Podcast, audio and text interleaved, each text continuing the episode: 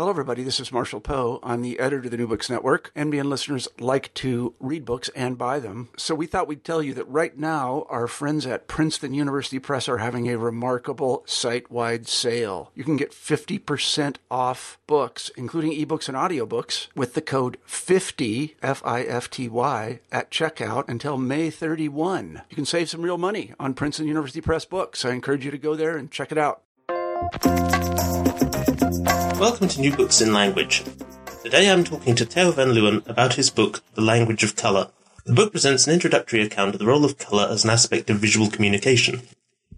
In this interview, we discuss the many uses and meanings of colour throughout history and across different cultures, the various influences on colour meaning from perception all the way to folklore, and the role of social semiotics in reconciling these factors. We consider how the meaning of colour has been exploited by artists and designers from antiquity through the Renaissance to the present day, and explore how the language of colour has come to such prominence in contemporary life. Today we welcome Theo van Leeuwen of the University of Technology, Sydney, to talk about his book, The Language of Colour. It's a very interesting and readable introduction to the study of colour as an aspect of social semiotics. Theo, you mentioned in the preface that colour is an underappreciated and understudied aspect of visual communication. How did this book come about? Yeah, precisely because uh, it was I, uh, in my own work, also understudied. I'd been writing about visual communication and teaching about visual communication for some time, and at a certain point, um, after I suppose in the about uh, 10 years in, I suddenly started to realize that um, I had not talked a great deal about color, and I began to to wonder why that was. Um, and there were perhaps um, several reasons. You know, the first is that I just fell unwittingly into a tradition that had been there for several hundred years, uh, where color had been somewhat undervalued. And you know and this started historically in in the renaissance when the vivid colors of the middle ages made played for made place for chiaroscuro you know for the for chiaroscuro for the for the light and dark um, uh, kind of gradations of uh, mm-hmm paintings rather than for for expressing directly with colors when uh, um, so um, and then also uh, the practice of artists uh, changed in that they thought the work was really finished when they had done the design and they could leave the coloring to their assistants. Color became a bit secondary, and in talking about color, there was also this idea that really the essence of what communicates in, in visual communication is the design, and the color is a sort of secondary phenomenon that's added to it and and um, at best give some kind of uh, emotive overtone or something like that.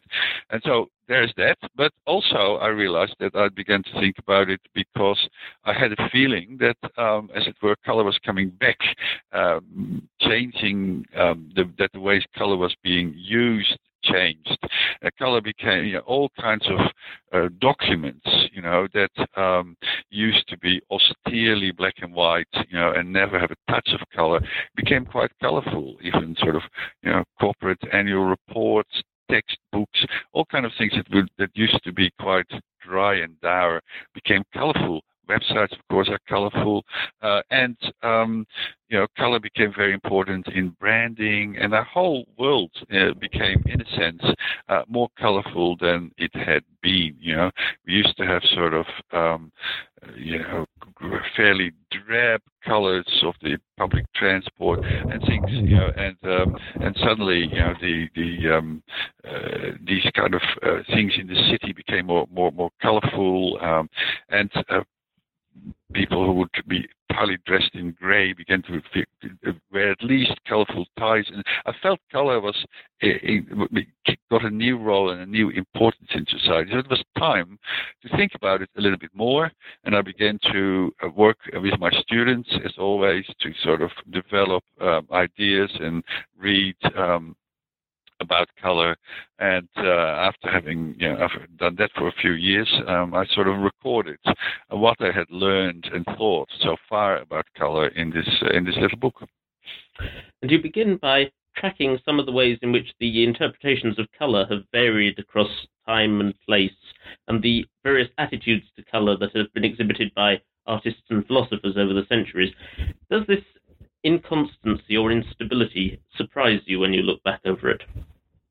Certainly, you know, maybe it didn't so much um, surprise me, but it, it certainly made me more aware and just how varied um, the ways can be that the same signifiers, as we say in semiotic, the same colors in this case, uh, can be given such different meanings and values in different times, in different cultures, and even in different domains within a given culture. You know, and uh, so uh, it showed, you know, it was turned out to be an important kind of subject for social semiotics because in social semiotics we want to be semiotics, which means what kind of you know perceivable objects like or perceivable qualities uh, of of things like color uh, can be mean or communicate or express what kind of things. But you know, it being social semiotics is that you also want to look at how does that come about? How do people create these things? And uh, you know, although there have been there are certain discourses that think that you know, the meaning that there are sort of universal um, deep meanings of color shared by all human beings, um, looking carefully at color across cultures in, in history shows you know, just how different and how varied the things are that we can do with the same colors in uh, in everyday and sometimes in uh, you know high art um, communication and expression. So therefore, I thought that color was actually a really good thing for social semiotics to to focus on, and that some of the lessons we learn about that enormous variety, you know, we should begin to look at other modes of communication and also see how how that same discovery, if you like, you know, uh, applies to um, to uh, across the board, even in things that we think are quite stable and quite um, universal. That's not to say that there is nothing that is that is universal. You know, um, there are qualities of color, you know, that, um, that such as that they might be dark or light, that relate to universal human experiences. But what values there are are given to that and how these things are incorporated in specific communication or expressive sort of you know um, domains um, that can still vary enormously. So yes, there's a, that that that's really that's been really one of the things that most that struck me most about color, and that made it that that that made this book a little bit different from other things I've written because I had to pay more attention to that variety, to that historical background, to cultural differences, looking at anthropological literature, and so on. And throughout your book, you bring out this interesting creative tension between the different levels of explanation that have been applied to color, from the, uh, if you like, very hardcore psychophysical approach of which cells on the retina perceive which colors, which are focal as a result of that, uh, right down to uh, folk stories, if you like, about the significance of one color and traditions about what constitutes a uh, a holy or a spiritual or a, a color with certain other particular values. Where would you place your own work on that continuum, or are you uh, adopting a very holistic attitude to it? I did look, yeah, first of all, I did look at a very wide uh, variety of literature because color has been written about in very many different, in different contexts. You know, it's been written about as a, as a physical science. It's been written by, about by anthropologists, by philosophers, uh, by historians, um, and so on. So, um, I, I begin, you know, by, uh, even though I'm always interested in the idea of semiotics in the idea of how do we use, you know, um, materials, qualities of materials, movements, you know, sounds, and so on, to um, to communicate. You know, that is the essence of it. Uh, I did want to sort of learn from uh, from a variety of things, but the the, the big, of course, if you write a book, you must try and, and bring some some order into all this variety. And so I did. I was able to sort of see, you know, three uh, main strands that sort of had specific historical origins in in the Western history of color, uh, but that now are all sort of present, uh, and that are all ways in which we can talk and think about color. We can think about color as um, symbolizing meanings, and that's you know um, was of course a very fundamental and central in the Middle Ages through all these examples of you know religious um, color meanings uh, um, that symbolic religious symbolism of color in the Middle Ages that um, with the aid of some excellent historians in this field I've been able to sort of um, write a bit about. Uh, then came the sort of the age where of science where uh, from in in, in visual communication, the color symbolism receded, and um, there were no more books published about the meaning of color and so on. And what was important now was to um, to uh, render color in such a way that it would correspond to reality, that it would look as much as possible to the way colors look in reality, uh, in particular light circumstances and so on and so on. Uh, that and uh, in which color also became uh, science itself. And then more recently, you know, we have the, the sort of psychological discourses about color, in which color have, colors have some kind of you know, in which people have some kind of innate preference for certain colors that relate to their character, and in which colors can influence, can excite, can actually have a, a, a non-semiotic, direct effect kind of influence on us uh, through, um, you know, can can excite us or calm us down, and so on and so on. So, so these different, uh, so these are three main tendencies that have dominated in different eras, and now we sort of seem to have them all together, and um, and but shifting a little bit in in which things are dominant. And I think that uh, symbolism, uh, naturalism is still very important. You know, the main aim of photography, whether uh, analog or digital, is still to have natural colors. You will find that you know repeated a lot. Uh, same, um, that's still important, but symbolism is coming back.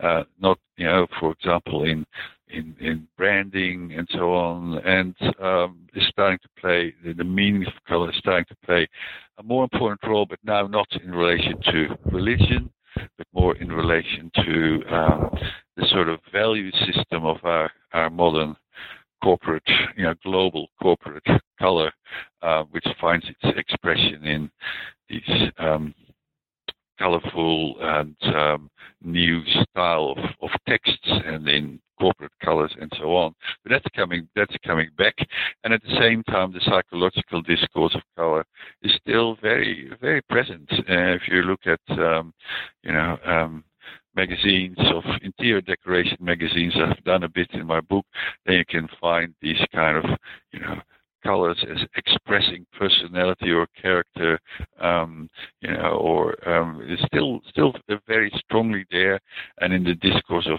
color experts, that's still very very important. Uh, so so we have these different kinds of meaning now, but shifting gradually.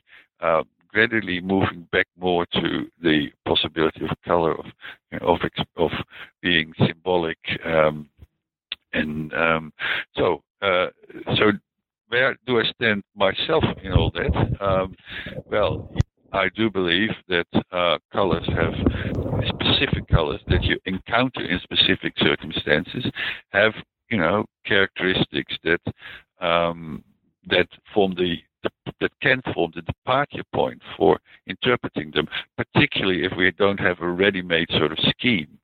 So I'm I'm not um, so I, I, think we need to look at the nature of the physical nature of color and its its aspects, but at the same time uh, I do not believe that um, that there are sort of universal uh, color meanings. I think if you look at different you know at how differently people have interpreted and valued color in different circumstances, then becomes a little bit difficult to defend. And that is where I want to help my students because given the scarcity of discourses on color meaning, when I started out thinking about it, or, or, the idea that you know it just means whatever you want it to mean in a given circumstance, they needed a bit of guidance, and all they could find was these lists red means this, green means that. You know, which if you put them side by side, you know, are often very different and nevertheless have a sort of claim to discover a sort of universal scientific meaning or effect of color. So this is something, yeah, that the semiotician um, can't really believe in, and that the historian also can't believe in. Um, so that's one strong point I make. And I also, the other strong point I make is that actually many aspects of our scientific uh, theory of color uh, leave out, uh, you know, make certain things central. For example, hue, whether it's red or green, which are not always and at every time and in every context the central characteristics of colors as they actually um, as as we actually encounter them. So anthropological examples often are very striking that where people call um, two things that we think are very different colors, like red and blue, uh, for example, uh, have the same word for it uh, because what they first of all look at is not actually hue, whether it's red or blue, but some other aspects that to them, in the context of their world, is more important. For example, how um, how much the color, how lustrous it is, how much it reflects light, things that are, you know, in the Western system have been sort of secondary. So, um, so I think uh, overall, you know, my uh, bias or my interest is in understanding the uh, how we how we create meaning, including that psychological meaning, uh, but reinterpreting it as something that came about in a particular period, you know, for particular historical reasons, um, and rather than as actually being a sort of um, universal truth. And that's the that's how a semiotician uh, would um, would think about it. Sure. To take up the point, you uh, talk later about Berlin and Kay's work on the on the putative universal yeah. categorization of color. Yeah. Do you feel that work has been uh, too ethnocentric and overinterpreted? Yes, that is certainly an argument I make. That um, you know uh, that that in the main, you know, you have to be nuanced. There were some aspects of it that were of, you know, of interest, but in the main, it has been um, it's taken the assumption that everybody um, sees color more or less in the same way and gives prevalence to, to hue, and um, it's used as its stimulus material, not colors in context, but sort of color charts, which are you know developed on the basis of theories, and so on and so on. So I, I, I explain a number of, of reasons why um, uh, that come out of uh, the same kind of anthropological literature that they actually cite um, and and out of uh, out of other sources uh, to question that particular uh, theory has been has been very very dominant, and it doesn't mean that you then you know that by rejecting that theory that you then um, end up not being able to say anything and anything goes. You know there are still uh, there are still um, principles to be discovered and um, general principles of how we might look at color, but ones that actually um, just discover a, a, sort of meaning potential uh, and that cannot be really understood unless you also understand and look at the context in which these colors are named, in the case, you know, Koskala names are very important for Berlin and Kay, named and talked about, and how people use them, how they talk about them, how they interpret them, and so on. So uh, yes, I I, um, I do take um, a stance against it, but at the same time, I want to say that there are uh, degrees of universality. You know, there are certain things like, for example, um, the difference between dark and light. That's an important aspect of any color as you encounter it. In, in, in uh, that is, of course, based on experience that all human beings have in common. Uh, but however, how they interpret it, you know, um, and and what meanings of darkness and lightness they give uh, the uh, you know the most emphasis in a given culture might still influence you know how what dark and light actually are to mean and how they are actually uh, interpreted. But yes, I mean, we need to look also at uh, which aspects of color are related to um, to universal experience, so that there is at least a basis for some understanding across. different color systems and some motivation for saying maybe we should choose this color or that color to express a given kind of concept, idea, or whatever. One theme that uh, is relevant to that, that I think emerges in your work, is the idea that these um, dimensions of meaning are, are, interrelated. And in particular, it struck me that the um, a lot of the aspects of color meaning are, in some sense, mediated through technology and technological change makes uh, makes a profound difference to what is available and what interpretations are liable to be placed on these things. Yeah. That is absolutely that's something that uh, is, is good that you uh, mentioned it because um, in much semiotics and also in, in thinking about language, um, technology has not been incorporated as being part of how you make meaning. It's been seen as just sort of a tool, and it's, it's as though the meanings are quite separate from from technology, but they're not. You know, uh, technology both influence, influences and is influences by what people want to communicate and how they want to communicate it. So when specific colors, you know, when and that again, you can start by historical sort of um, examples to to to show that.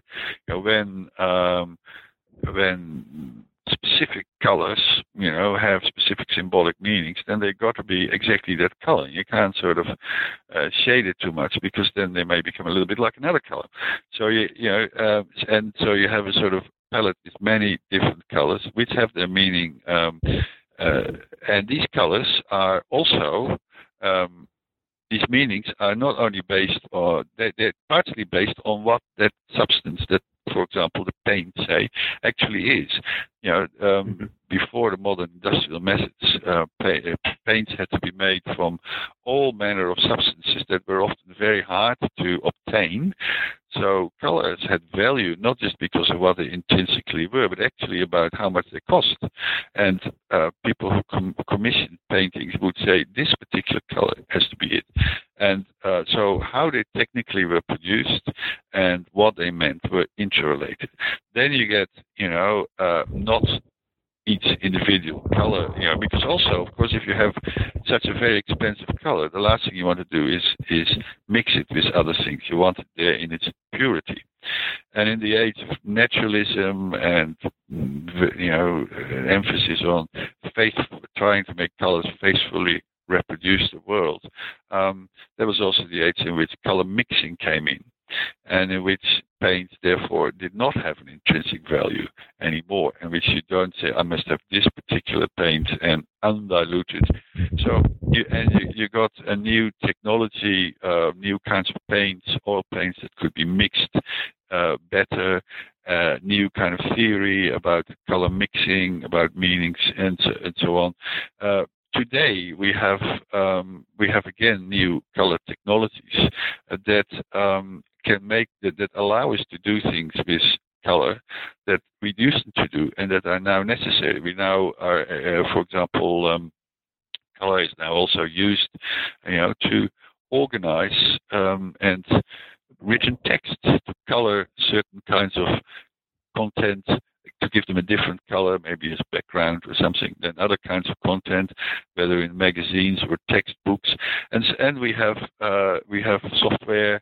Uh, you know, if we do um, HTML writing, then we can choose, and you know, then we can have a style sheet, cascading style sheet, where we can have the color that will make uh, that will give a sort of unity to all the pages. Um, of, of, of websites and sort of separated uh, to some degree from the many, many other pages to which it is linked. You know, um, so we have new technologies that do new that where you can do new kinds of things with color that we used to do. For example, in, in apply it to writing when we make PowerPoint slides, when we, you know, when we do various kinds of documents. Um, uh, we couldn't do that with a typewriter we can't do it with our modern kind of thing. So what we do with color, what color is used for, what it means, and technologies, they they are mutually they influence each other mutually. But you can see that you know, of course. Um, avant-garde artists and designers in the early 20th century already began to do these things before we had these technologies that make made it as easy as it is now. So actually technology is always intricately related to making meaning. And in the case of color, you know, which is completely dependent, you know, the use of color for um, making things that mean or express things is totally dependent on the industries that provide the, the paints, the inks, the dyes, the nowadays the software and so on. You make the point going back to the um, going back to antiquity that there was a uh, that unmixed colours were prized for their purity. Um, but presumably that was that was in some sense a technological uh, observation that because what were what were unmixed colours are of course not what we would consider um, primary colours on any definition, but were the colours that were available in particularly um, yeah. pure yeah. form, and which that's right. Absolutely. Although people talked about, you know, although people classified color, they were not primary colors in the modern sense, you know, in the sense of these are the fundamental, you know, colors from which all other colors can be mixed. You know, the the the, the realm of colors was quite uh, extensive. But so, but I think in in purity, you know, um, there is a that's partially technical, but it is it is also a value system. You know, uh, where purity as a concept, as an idea, you know, uh, is is highly highly valued, and sometimes and that can vary. You know, more recently in in in in, in postmodern thinking, the opposite of purity, hybridity, and so on, was began to be highly valued and began to be seen as something something uh, dominant and something good. So it varies, you know. Um, but there have been significant periods in antiquity, and again, you know, in other periods where purity purity was a very important idea, and uh, where the idea of purity could be expressed, amongst other things, by by uh, preferring pure colors, just as you know other values like being restrained has also been often a, a key thing. You know, a restrained color.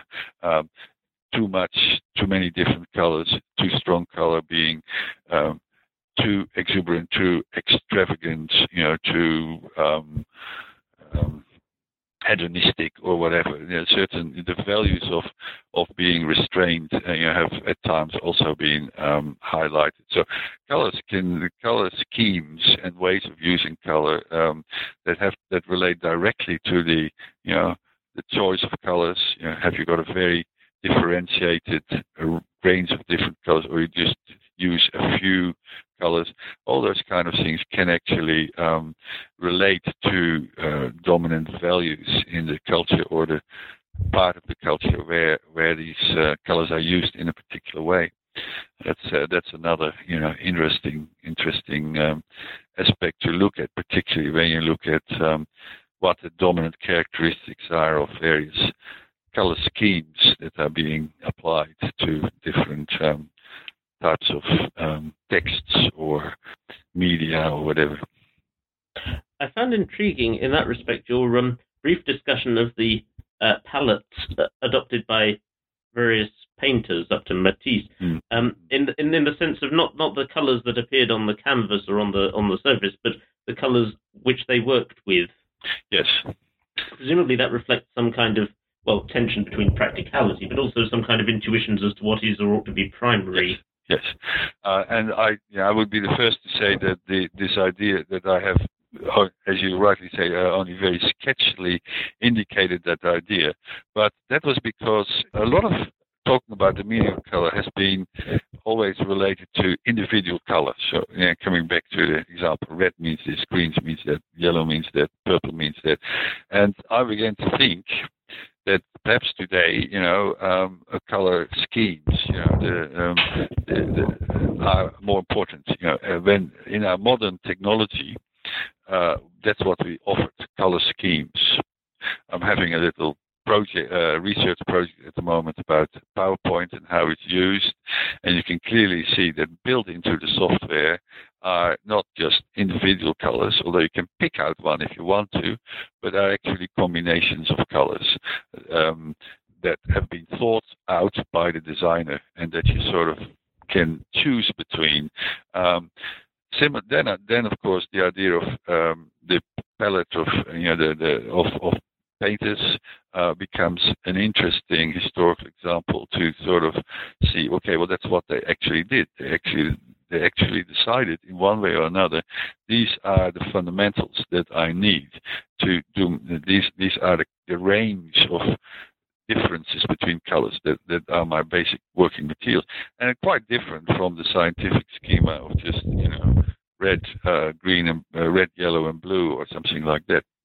So uh, there is some there is some interesting writing about, um, particularly by the um, excellent um, color historian John Gage about the, the palettes of painters, and I could glean a little bit of uh, information from that, but I think it's um, it's um, a topic that could be taken uh, much further still than, uh, and that uh, we've really only made sort of the beginning of um, an attempt to see on the basis of what kind of parameters uh, might you be able to sort of investigate the um, rationale and behind the choices of what is part of the color scheme or the palette.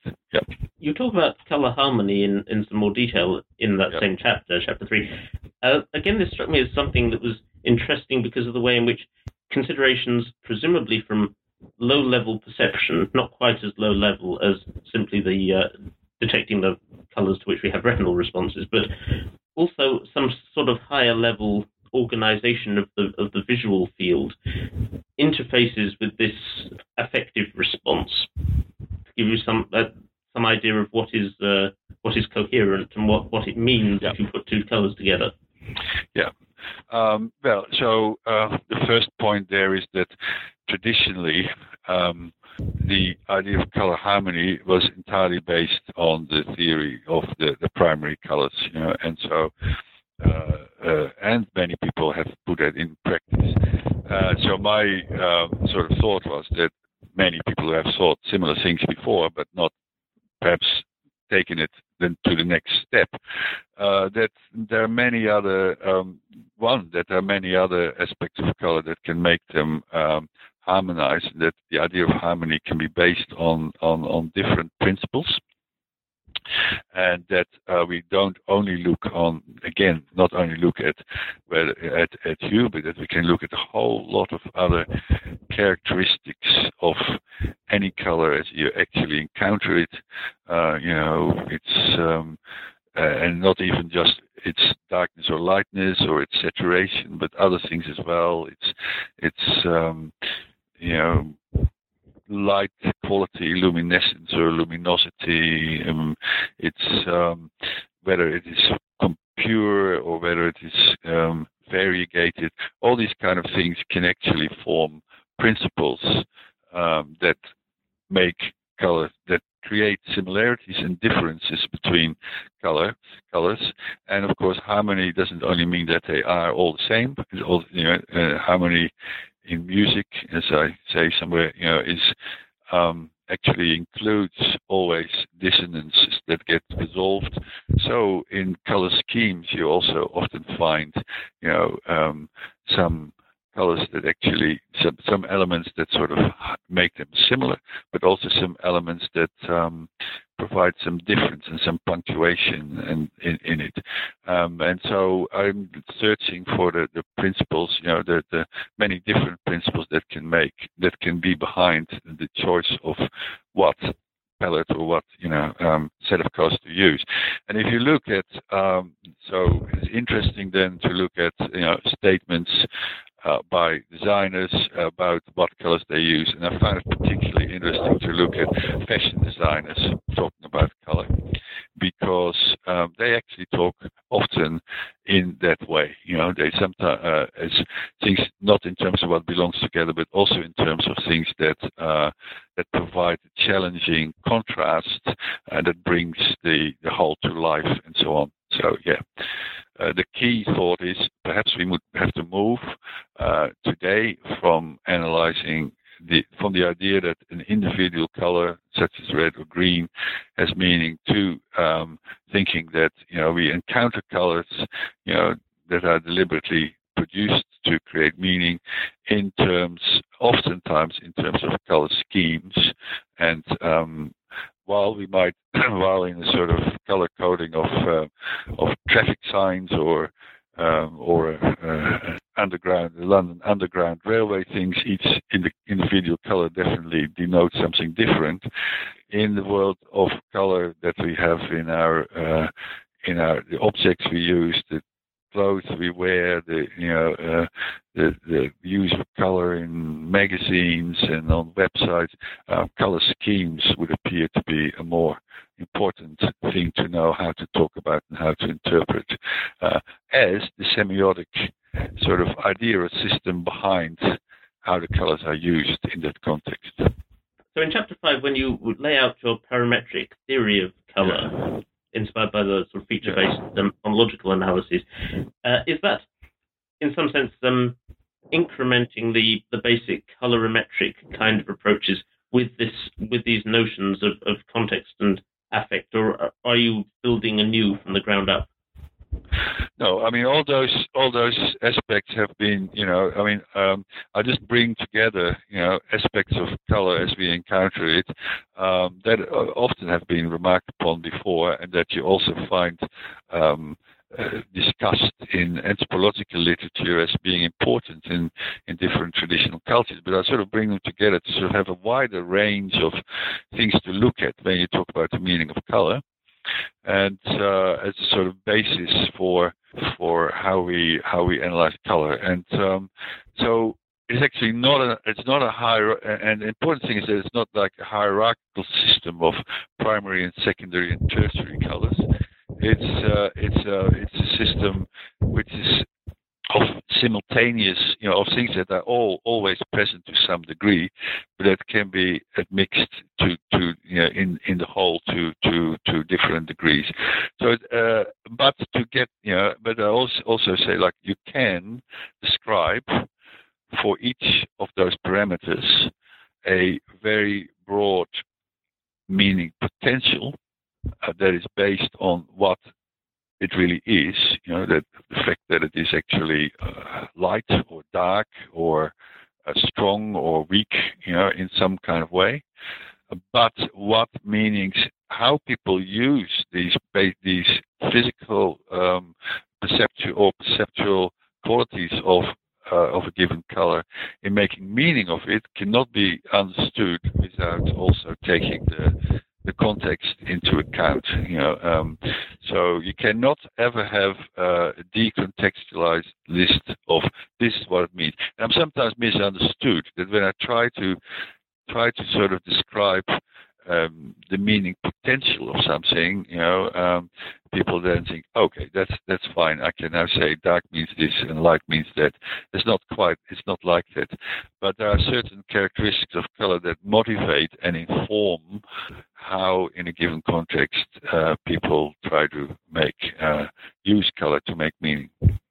You always got to study. You know, so you got to look at it in, in, in context, and that's interesting because in a way, I sometimes think I didn't so much say that in the book, but that m- much of our communication today is quite deliberately becoming more context um, dependent. There was, you know, for a time we've had the idea that we could write something and all the meaning would be in it, and it would be exactly communicate the same thing and be exactly understood by everybody in the same way.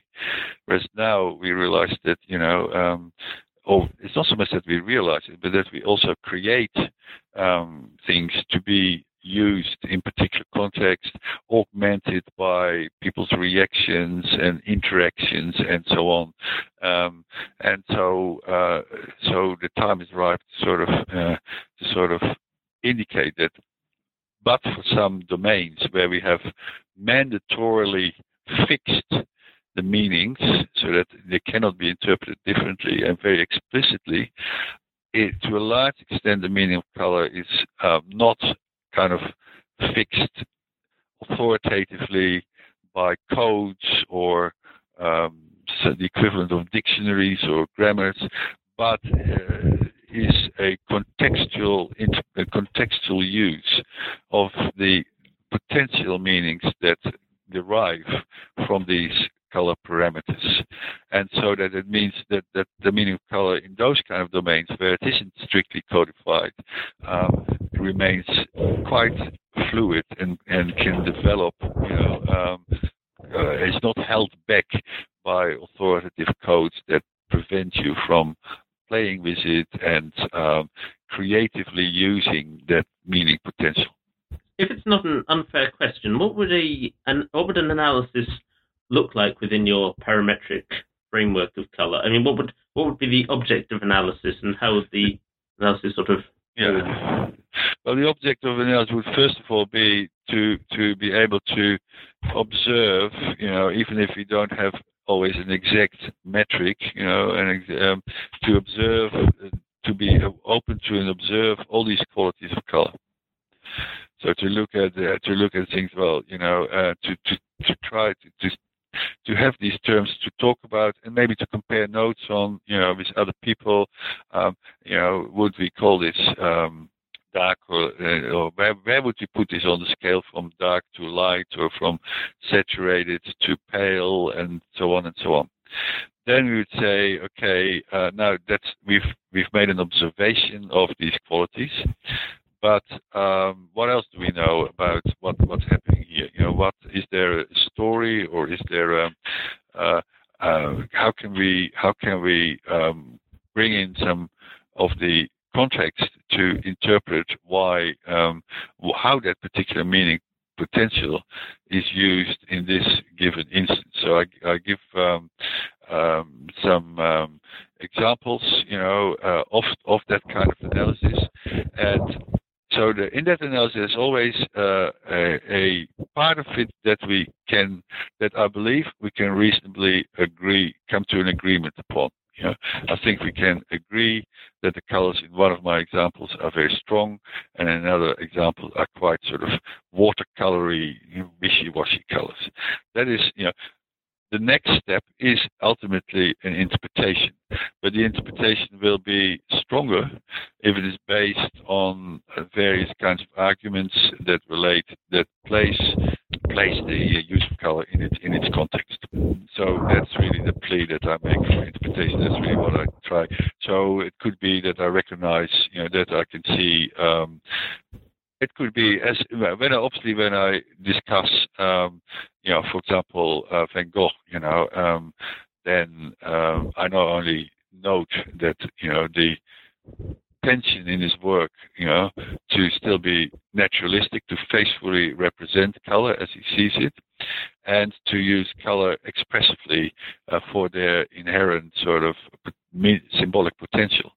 And um, but I also think that if you if you can then show that uh, you know the artist had deliberately thought about it and has actually said something about it that strengthens the argument. You know? um, so you can argue that uh, you can certainly argue on the basis of um, the painting by itself that um, you, know, you, can find out that that the background um, is just a strong color and that it hasn't represented the environment in which the particular person who set for the portrait uh, was, so that it's more abstract.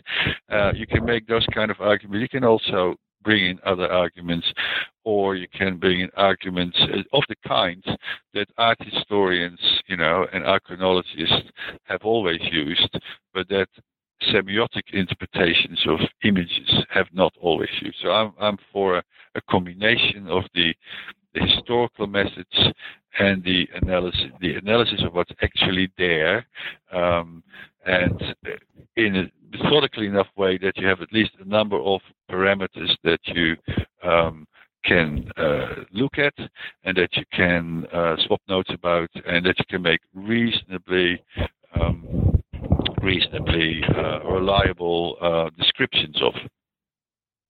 And you, you don't straight away jump to the interpretation. You start with what's actually there. Uh, you make the point when you go on to talk about the use of color very um, in a very much more aware, self-conscious fashion in 20th uh, century art, that some critics have failed to appreciate what the artists themselves have said about their intention in using color. That way, you mentioned um, analysis of uh, work by Barnett Newman. Yeah, yeah, yeah, yeah, yeah. Well, I, I, I feel quite strongly about it because, um, you know, I think that um, uh, I have come to the idea that um, um, artists and uh, you know for two things you know in in a time when there is actually much renewal uh, such as for example the, the crucial early 20th century you know avant-garde uh, period but also the renaissance you know there tends to be uh, you know a connection between the world of of thought you know, and the world of art. You know, artists are not the mystical, you know, um, uh, individuals who, who who draw everything from some kind of divine inspiration. They're part of their world. They read, and and in times of innovation, actually are very. There are simultaneously ideas that are come about by thinkers of various kinds, uh, you know, in in the Renaissance scientists, but more, but in the early 20th century, for example, psychologists, you know, um, and these two things are part of the same culture. And painters are uh, are actually, or the painters of that kind are often, yeah, they are researchers in my view. They research uh, new ideas and they explore problems of various kinds and resolve them uh, through their medium. So uh, when um, when the paintings of Barnett Newman, for example, are interpreted by it's by his interpreters as just sort of dealing with existential angst, and they don't realize that he was actually uh, a deep thinker about color, who just happen not to use words like me, but actually use color to think about color. Uh, then I find that um, yeah, a bit short-sighted. You know, I'm not saying that that's the only thing, the only way you can interpret it, but it is an important dimension. So I'm trying to actually describe the work of artists as um, as as a form of research, as as, as posing problems that have to relate to, for example, to color, and as seeking solutions for that. And in the case of Barnett Newman, again, we have somebody who actually also, like Van Gogh, said that in words. So the evidence is there that it's not a figment of my imagination, but that he was actually, you know, himself seeing it in, the, in, those ways too, even though the other side applies too, because he also gave later on some quite mythical names to his painting. So there was an, another element as well. But the element of of it being a sort of research about color uh, that we need to um, understand as such and um, articulate as such that's often lacking from from uh, from the critical literature. Treating the um, developments in modern art as a form of research, do you feel tempted or inclined to uh, to back up your research, as you put it, in the form of words, with uh, with that kind of creative endeavor? Very much so. I mean, not I'm not myself um, a painter, so you know, but although but I have dabbled in various creative arts. But what I would like to do, and what I do up to a point already, particularly here at the University of Technology, I'm very fortunate to be in an environment where um, we have uh, a faculty that involves creative arts as well as um, you know academic disciplines. So to to create collaborations with uh, with people involved in creative arts, where you can say, well, look, you know, um, uh, we those problems, you know, by um, by semiotics being able to sometimes um, ask questions and uh, expose gaps in in what people do and you know expose what people never do and never try to do with color. You know um, you could have a dialogue that uh, and the outcome of it could be could be uh, of different kinds, writing as well as um, as various forms of, of artwork. And so we have here, you know, creative doctorates where um, and I, you know, where students are developing not a thesis but a, a work of some kind. It could be an exhibition, or sometimes it's a film. Uh, or sometimes it's a music, they're musical work because we got sound and music design here as well. Uh, but it has to be based on a, you know, on a on a process of research and, and discovery uh, that then finds its expression not in words but in another medium. And for a semiotician who, who looks at different media and um, modes of expression and what people do do in them and don't do in them and what they can do in them or not, it is also interesting to think, well, it's not only a matter of describing what is, but it is also a matter of playing a little role in what could be. You know, and um, so I also like, uh, therefore, to draw attention to historical examples where precisely those kind of things happened, and where there either was a close collaboration between, uh, you know, researchers or thinkers of various kinds and artists, or where artists themselves both write and you know uh, about the ideas they're exploring and give them shape in in in in, in actual artworks. So that's um, that that's one theme that uh, sort of emerges a little bit in that part of the book, uh, but that I generally feel quite strongly about and um, hope that more that there will become that there will be more sort of case studies of artists as thinkers than we have at present. In the closing section of your book, you go on to talk about the uh, use of color in uh, in terms of constructing persuasive narratives, for example, in Yeah. uh, in sales sales for uh, things like home decoration, makeup, and so on. Do you feel that there is a, a move away from the uh, interest in color just being the just being the preserve of the artist exploring these these boundaries and, uh, as you say, researching through the art to people doing that in quite unexpected and in some cases quite mundane disciplines?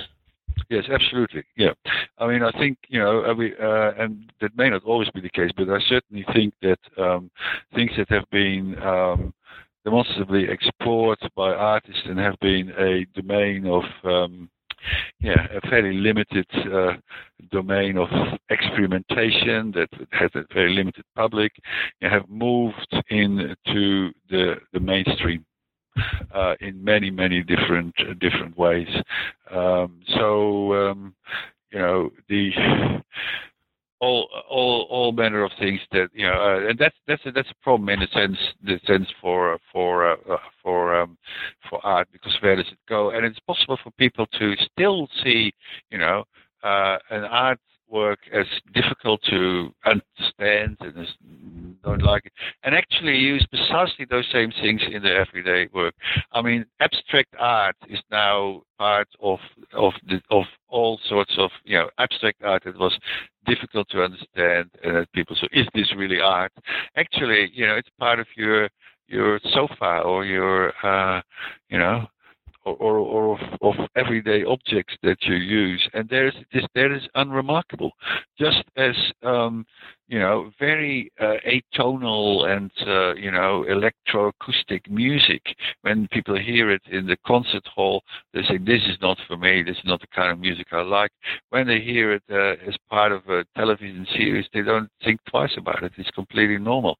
If you took the pictures of it would you would again see how much it is actually like you know those very experimental uh, limited audience sort of music. So all these things have have moved into the world, but not standing on their own as they do in, a, in an art gallery or in a concert hall, but being integrated in a multimodal, you know, uh, um, everyday kind of environment where they become much more unremarkable and much more commonplace and sort of are constantly observed, but not necessarily always, you know, consciously uh, thought about and so they become very much the landscape. You know, they become very much a big part of the landscape in which in which in which we live.